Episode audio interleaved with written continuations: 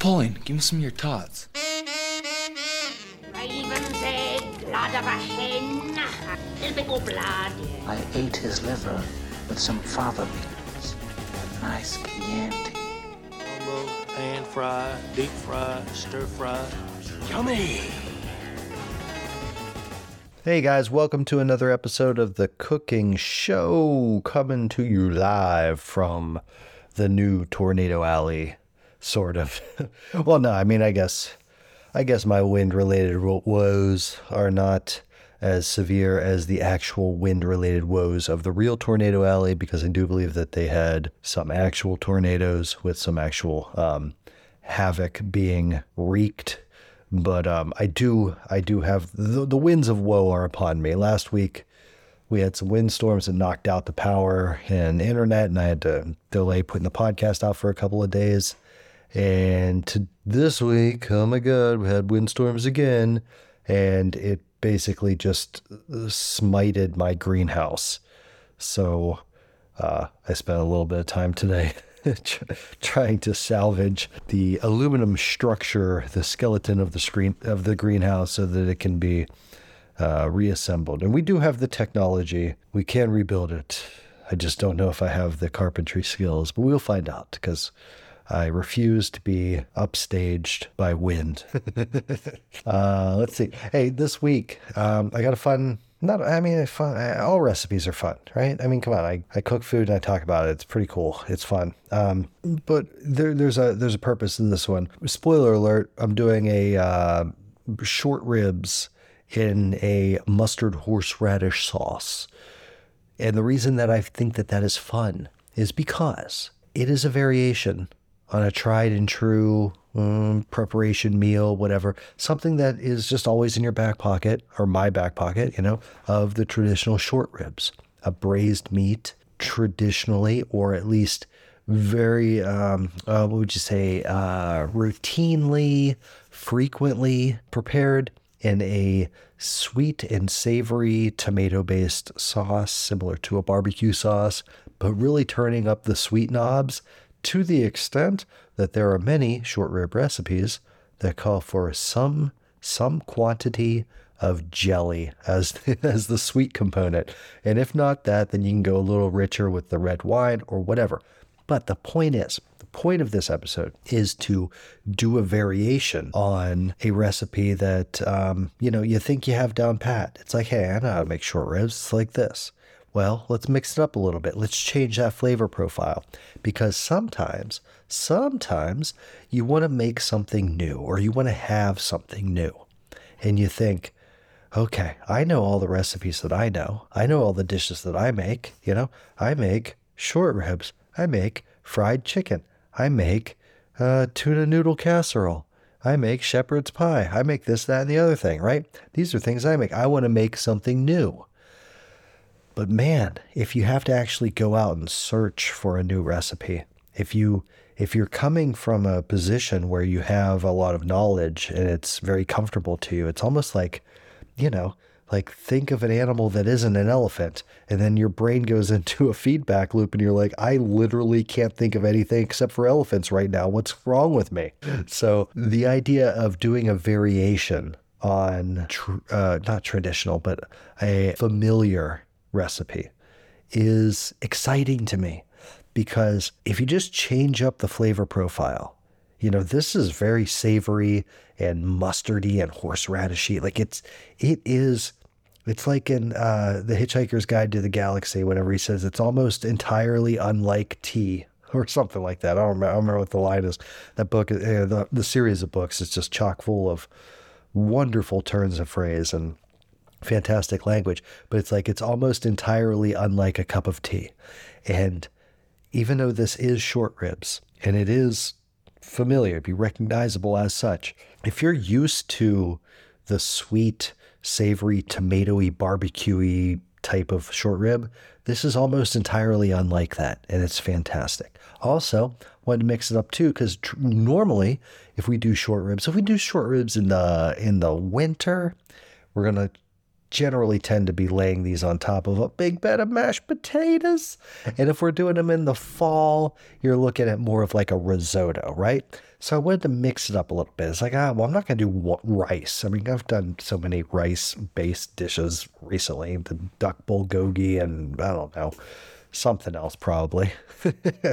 but I was thinking, okay, we got to come up with a different, um, a different foundation for this. So I was like, ah, polenta, polenta, and you know, polenta is just as it has its adherents. You know, it has its uh, devotees, similar to your risotto snobs and your mashed potato snobs and everything else. Every every category of food has its snob. Polenta is fantastic. It's rustic. You know, it is of the earth. It is a working man's risotto. You know, in fact, in fact, I believe, uh, and I hope I don't get in trouble for this because I'm just relaying this. I don't, I don't have enough of the cultural touchstones to know if what I'm saying is horribly offensive or not. But I do believe that northern Italians at one point, possibly in the middle of like the 19th century, were referred to derogatorily as uh, the polentino, you know, the little corn eaters. And that was like, you know, the, the dirt farmers up north, they're the polentino, you know? And uh, because they ate so much polenta, that was such a staple of their diet. Once, you know, once maize or corn came to the new, or came back to the old world from the new world, uh, a lot of cultures really just snapped it up. And tell you what, polenta, bingo banga, it's fantastic. So we're going to make uh, polenta as our base for this and the short ribs um, with really technically no sweet component in this at all. We are going to use a bunch of onions that you know, it, depending on how your palate is tuned to flavor, will certainly track as sweet. But once all the other components are put in here, you're not gonna, you're not really gonna get the sweetness of the onions. In fact, if you think about the way we're gonna build this up and construct it, it's very similar with the omission of like red wine and with the omission of um, much in the way of dried herbs, like no thyme, no oregano, nothing like that. Without those flavor cues, you would uh, not be remiss at thinking that these are short ribs braised in French onion soup, you know, and it's very good. It's very good, I gotta say. All right, so here's what we did. Oh, oh, here's another thing. Short ribs sometimes, sometimes, depending on where you're shopping, are not the most reliable cut of meat that you could find, as is the case with mine. Technically, um, you know, you might look at the picture and be like, "That's that's uh, you're stretching the definition of a short rib." It's like, yeah, well, you know what? My uh, local store down in Podunk, Waynesburg, Pennsylvania, didn't have any proper short ribs in stock, so I had to go with what were essentially ch- chuck rib plate. I don't even know what this is called. Basically, it was uh, about three inch rib sections from the chuck, from like the uh, the the rib cage where it joins at the breast of the animal you know below the brisket. Uh, if you're if the animal is standing up and, and and the spine is to the north and the navel is to the south this would be the south end of the western edge of a of a of a westward facing cow. I don't know what I'm talking about. These are the ribs under the chuck roast.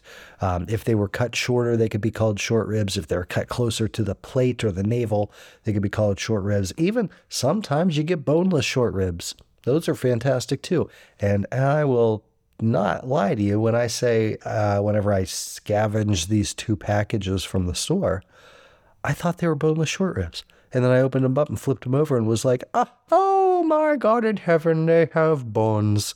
And that was actually great because the bones do contribute um, a lot of flavor through the marrow and just, you know, the Maillard reaction when you're browning them and all that kind of stuff. So they were fantastic.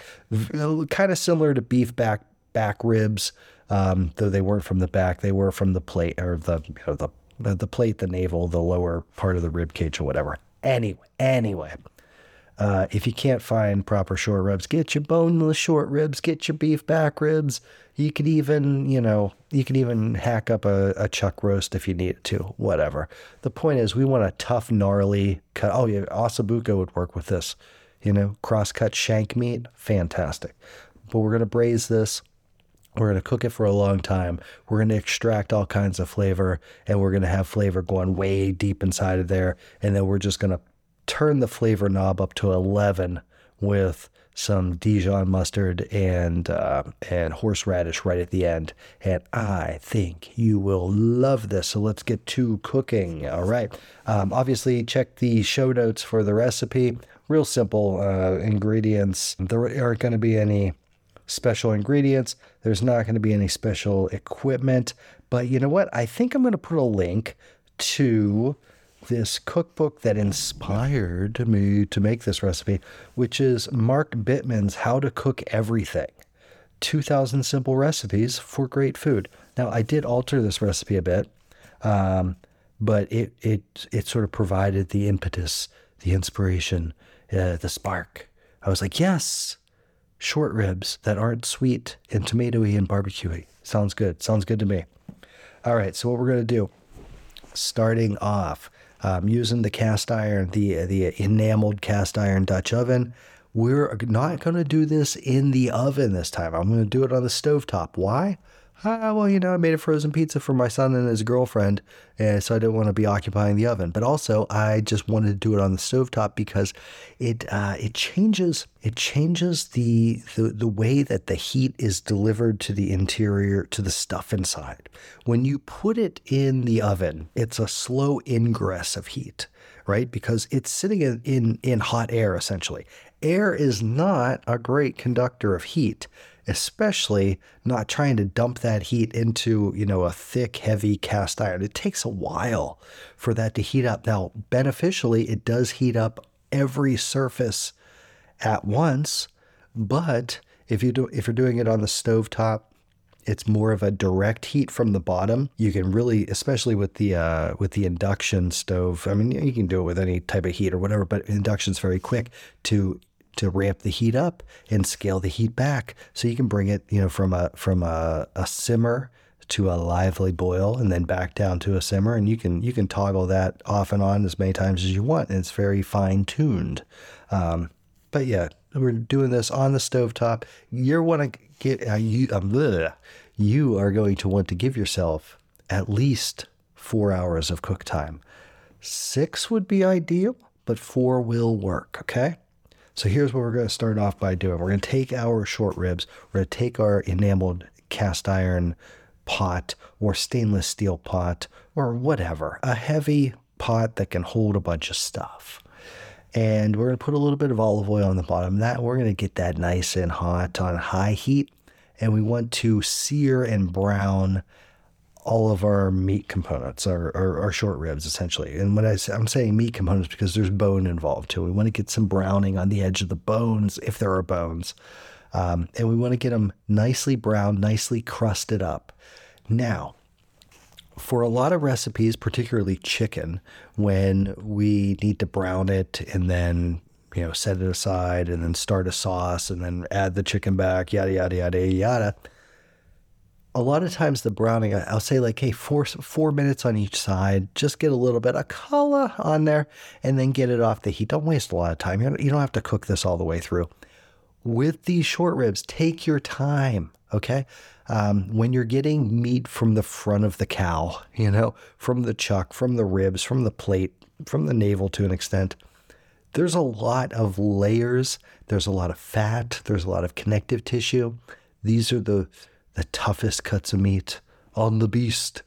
And uh, look, you're not going to overcook it. And I mean, pay attention. Don't just crank it on extra super high and go take a bath or something. Spend about 20 minutes browning, um, browning your short ribs. Uh, you can kind of toggle back and forth between high and medium high, and you're going to flip these often. You're going to set them up on their edge so that you get every every uh, surface of the short ribs you want to brown and, and get a little bit of a crust on.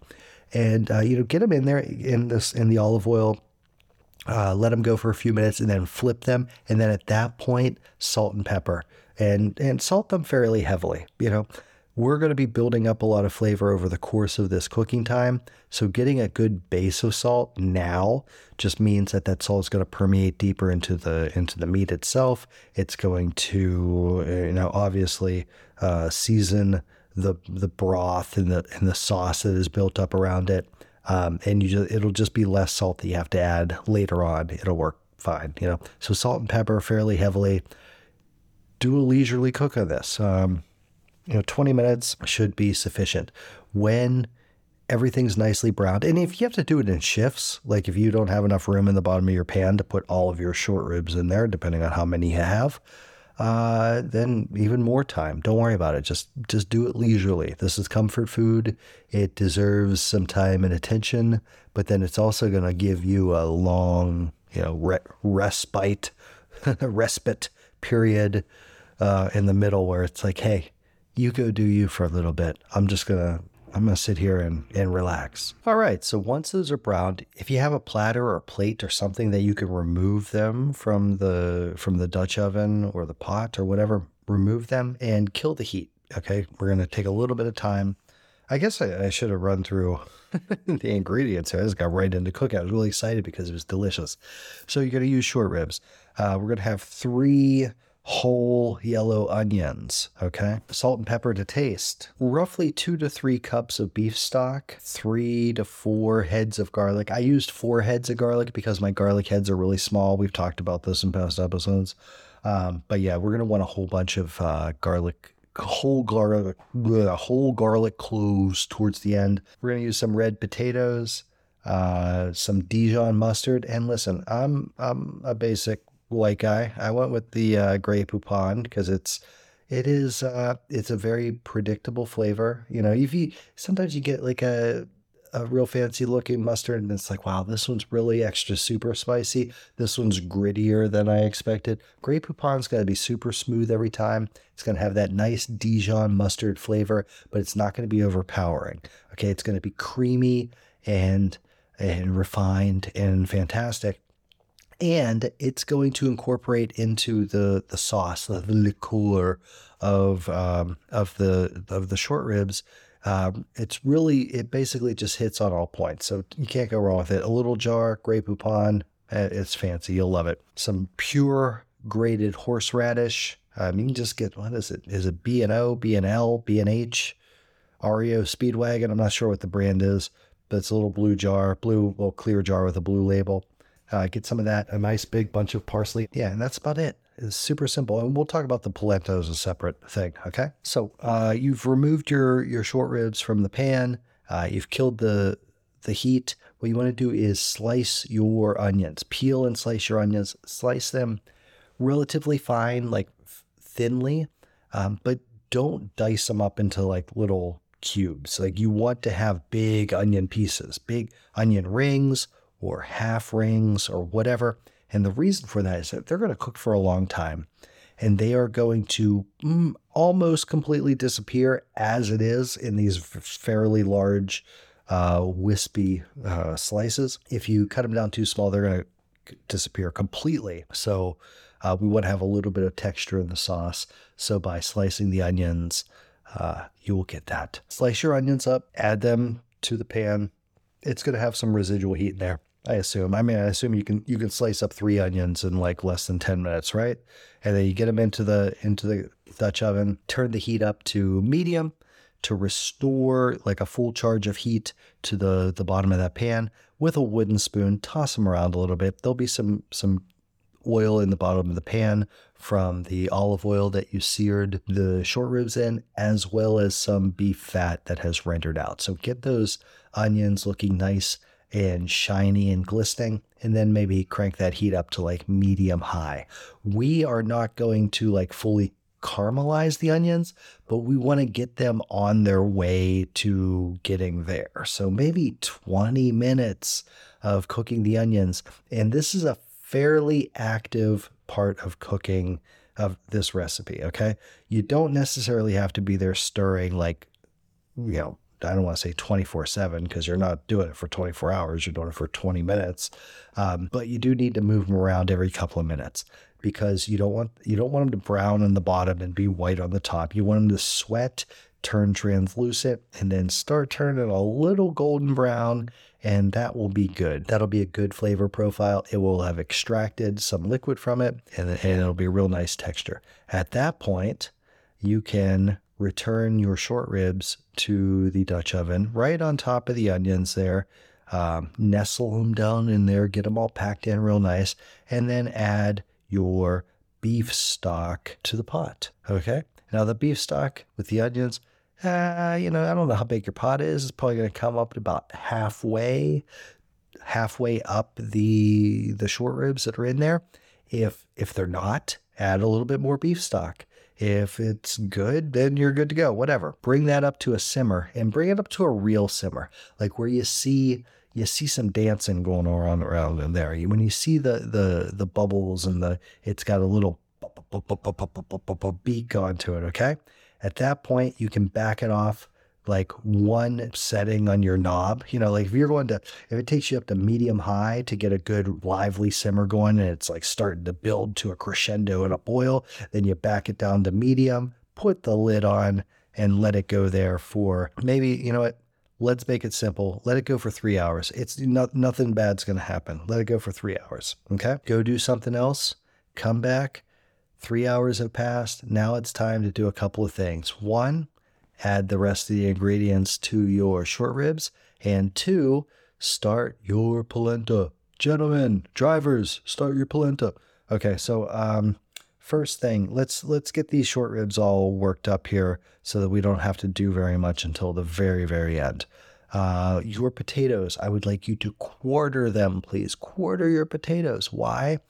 Couple of reasons. Number one, there's a lot of flavor going on in this pot, and we want that to absorb as much as humanly possible into the potatoes. And you just put the potatoes in there whole, they will soften up. They will be a wonderful mouthfeel and all that kind of stuff, but they're going to taste like potatoes with some really flavorful stuff on the outside of them. If you slice them up, you expose the starchy insides to the sauce, you will get deeper flavor penetration. Secondly, potatoes have starch and the more surface area you expose to this broth, the more that starch is going to be extracted out into the liqueur, and it will uh, probably not noticeably, but you know, technically, will thicken it up a little bit. It will impart a little bit of starchiness to the broth and it will change the mouth feel and make it that much better. And you want that. You want that to be better. So quarter your potatoes, toss them in there. You don't have to like bury them or stir them around or just pop them in there. This is going to be such a, a humid and roiling environment of hot liquid and stuff like that. The potatoes will be fine. They'll cook in the steam, they'll cook in the liquid, they'll cook in the onions. It's it, it'll all work. Next, we want to get our garlic cloves peeled, and that's it. We're putting them in whole and peeled. If you check out the Imgur album, there is a, a photo of my cutting board with all the potatoes quartered and all of the garlic cloves, you know, out of their paper and and and just laying there. Uh, yeah, throw those in there. They are going to be so good at the end. They're going to be the, these little nuggets of sweetness because uh, they'll they'll remain whole, but they'll be softened up and wonderful. And every once in a while, you'll be able to scoop one up and be like, mm, Yes, that's right. I did plant little treasures for me to discover later. It's my favorite part of cooking. All right, so you get that stuff in there, uh, cover it again, uh, turn it down a little lower this time. If you were simmering it on medium, knock it down to medium low, or maybe even full on low, and just let that go for another hour and a half to two hours. That'll get you to, you know, between uh, uh, four and a half and five hours, which is splitting the difference between four hours and six, which is what I recommended for the cook time. Whatever. Now we're going to start polenta. Hmm. Let's see. What are we going to do with this? We're going to simmer it in some water and beef stock. At the end, we're going to add some butter, or in my case, ghee, and we're going to let it set up to like a semi firm polenta. So when you make polenta, sometimes you make it uh, firm where it, it's allowed to cool, uh, sometimes even refrigerated and then sliced into bars. And then, you know, it can be fried, it can be grilled or have hot stuff served over top of it or whatever. But then you can also make soft polenta, which a lot of times will be made and then cooled or chilled and then g- very gently reheated to soften it up. What we're going to do is we're going to cook the polenta get it to the point where it's done, quote unquote, and then we're going to plate it and allow it to cool significantly um, approaching room temperature before we put all of our other hot ingredients on top. Okay, it's sort of a, an intermediary uh, polenta form between your your your stiff polenta and your soft polenta, and it is done all in one go. Okay, so what we're gonna do is one cup of. Now here's the thing, you want to get like a coarsely ground cornmeal. If you can find something that is labeled polenta, quote unquote polenta, cool. If not, uh, I'll see. You know what? Here we go. I'll put a link to like an Amazon thing. I mean, I just bought this at Giant Eagle, but um, whatever brand or whatever it is, because it had a really good texture. It was real. It was a very coarsely ground cornmeal, essentially. We're going to use a cup of that. We're going to use four cups of water. Four cups is for more of a, a stiffer polenta. Five cups is for a softer but we are going to um, fortify it with some beef stock closer to the end when we need to get that last little rush of hydration because it takes about an hour to an hour and 15 hour 20 minutes to really get this to the um, the texture that you're looking for okay so we're going to get all that four cups of water, one cup of polenta simmering on the stovetop. And because this is going to get really thick, like that corn is going to absorb a lot of liquid, it's going to get real thick. And the slightest simmer is going to send little drops of polenta shooting all over your stovetop and your countertop and whatever. So what we want to do is we, we'll get it to a simmer and then we just want to like keep it right at the hot point.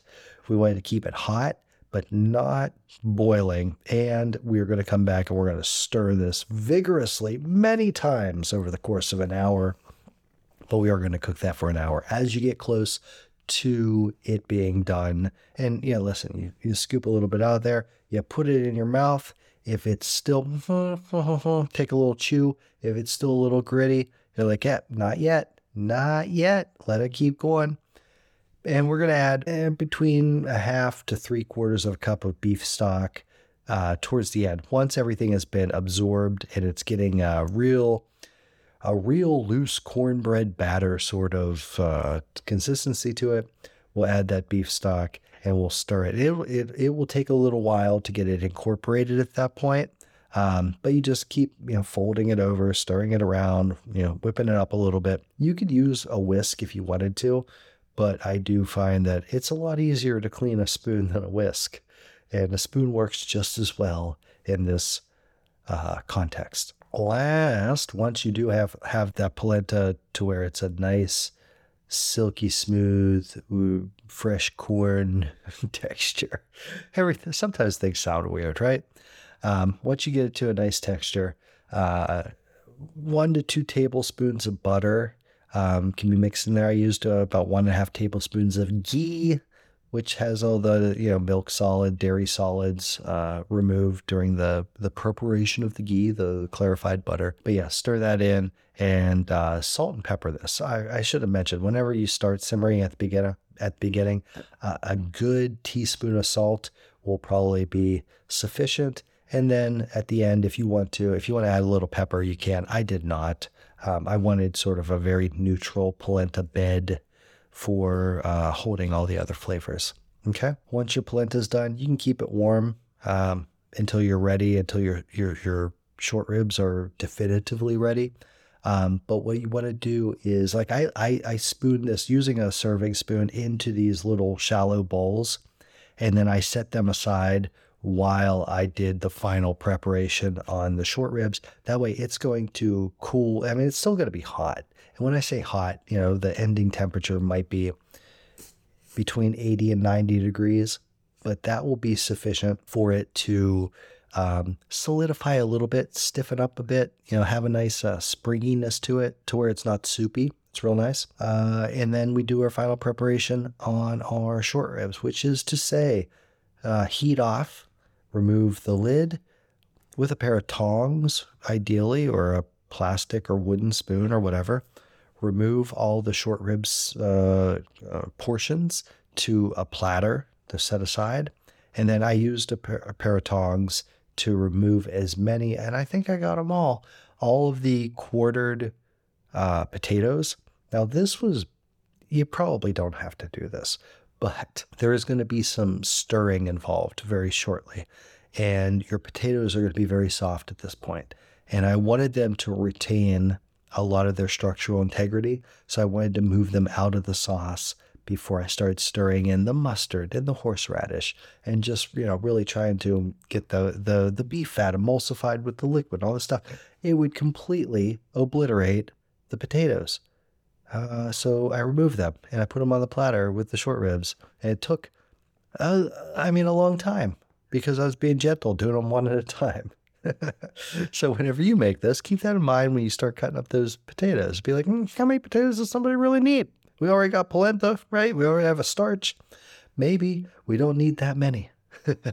so anyway, remove those potatoes, and then we're going to add in like three tablespoons, at least three, maybe three heaping tablespoons of Grey Poupon and we're going to stir this into the sauce. And you'll probably notice that number one, the onions, boy, where did they all go? They have almost completely disappeared. And the garlic cloves, they're hanging in there, these little white, little hummingbird eggs scattered throughout the sauce. Um, but they are very, very uh, fragile. They're very soft. So be careful with those. Um, but stir in your Dijon mustard and then your um, your horseradish, your, your pure horseradish, grated horseradish. We're looking at uh, if we did uh, three to four tablespoons of mustard, we're going to do uh, between one and two tablespoons of horseradish. The the sweetness of the onions, the the volume of of the beef broth and the beef fat that is kind of all intermingled with this sauce minimize the spicy effect of the horseradish. I was, you know, I knew how much I wanted to add based on how I planned this out, but initially I stirred in half of my horseradish, which was about a tablespoon. And I was like, hmm, I don't want to blow everybody's doors off here. You know, you don't want people, you know, eating this and, you know, sweating and their eyes watering. So I tasted this. I was like, wow, that is really neutral. So two good two tablespoons of horseradish. It is not going to be spicy. It's going to be delicious. Okay. And you will notice the mustard and the horseradish uh, really bring together all this liquid that's been simmering there. It's like it it it gives it texture and body and and and opacity, and it's really really nice looking. Okay. So once you get that mixed in and you have a nice consistent sauce, at this point we need to plate. And we're going to add our short rib, set it very gingerly atop the polenta. And then maybe with your hands, by hand, uh, dot in some quartered potatoes on either side of the of the short rib, and then very gently, uh, maybe with a ladle, preferably a plastic ladle because we're dealing with enameled cast iron. Scoop up a nice, nice big cupful of that delicious looking sauce and very gently uh, ladle that over the short rib so that it drips down and pulls up on top of the polenta. And then we want to chop up a generous portion of fresh flat leaf parsley. And this is actually a very important component to the dish.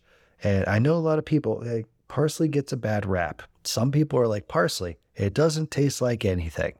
And then other people are like, parsley, it tastes like metal. but fresh flat leaf parsley has such a clean and brisk flavor.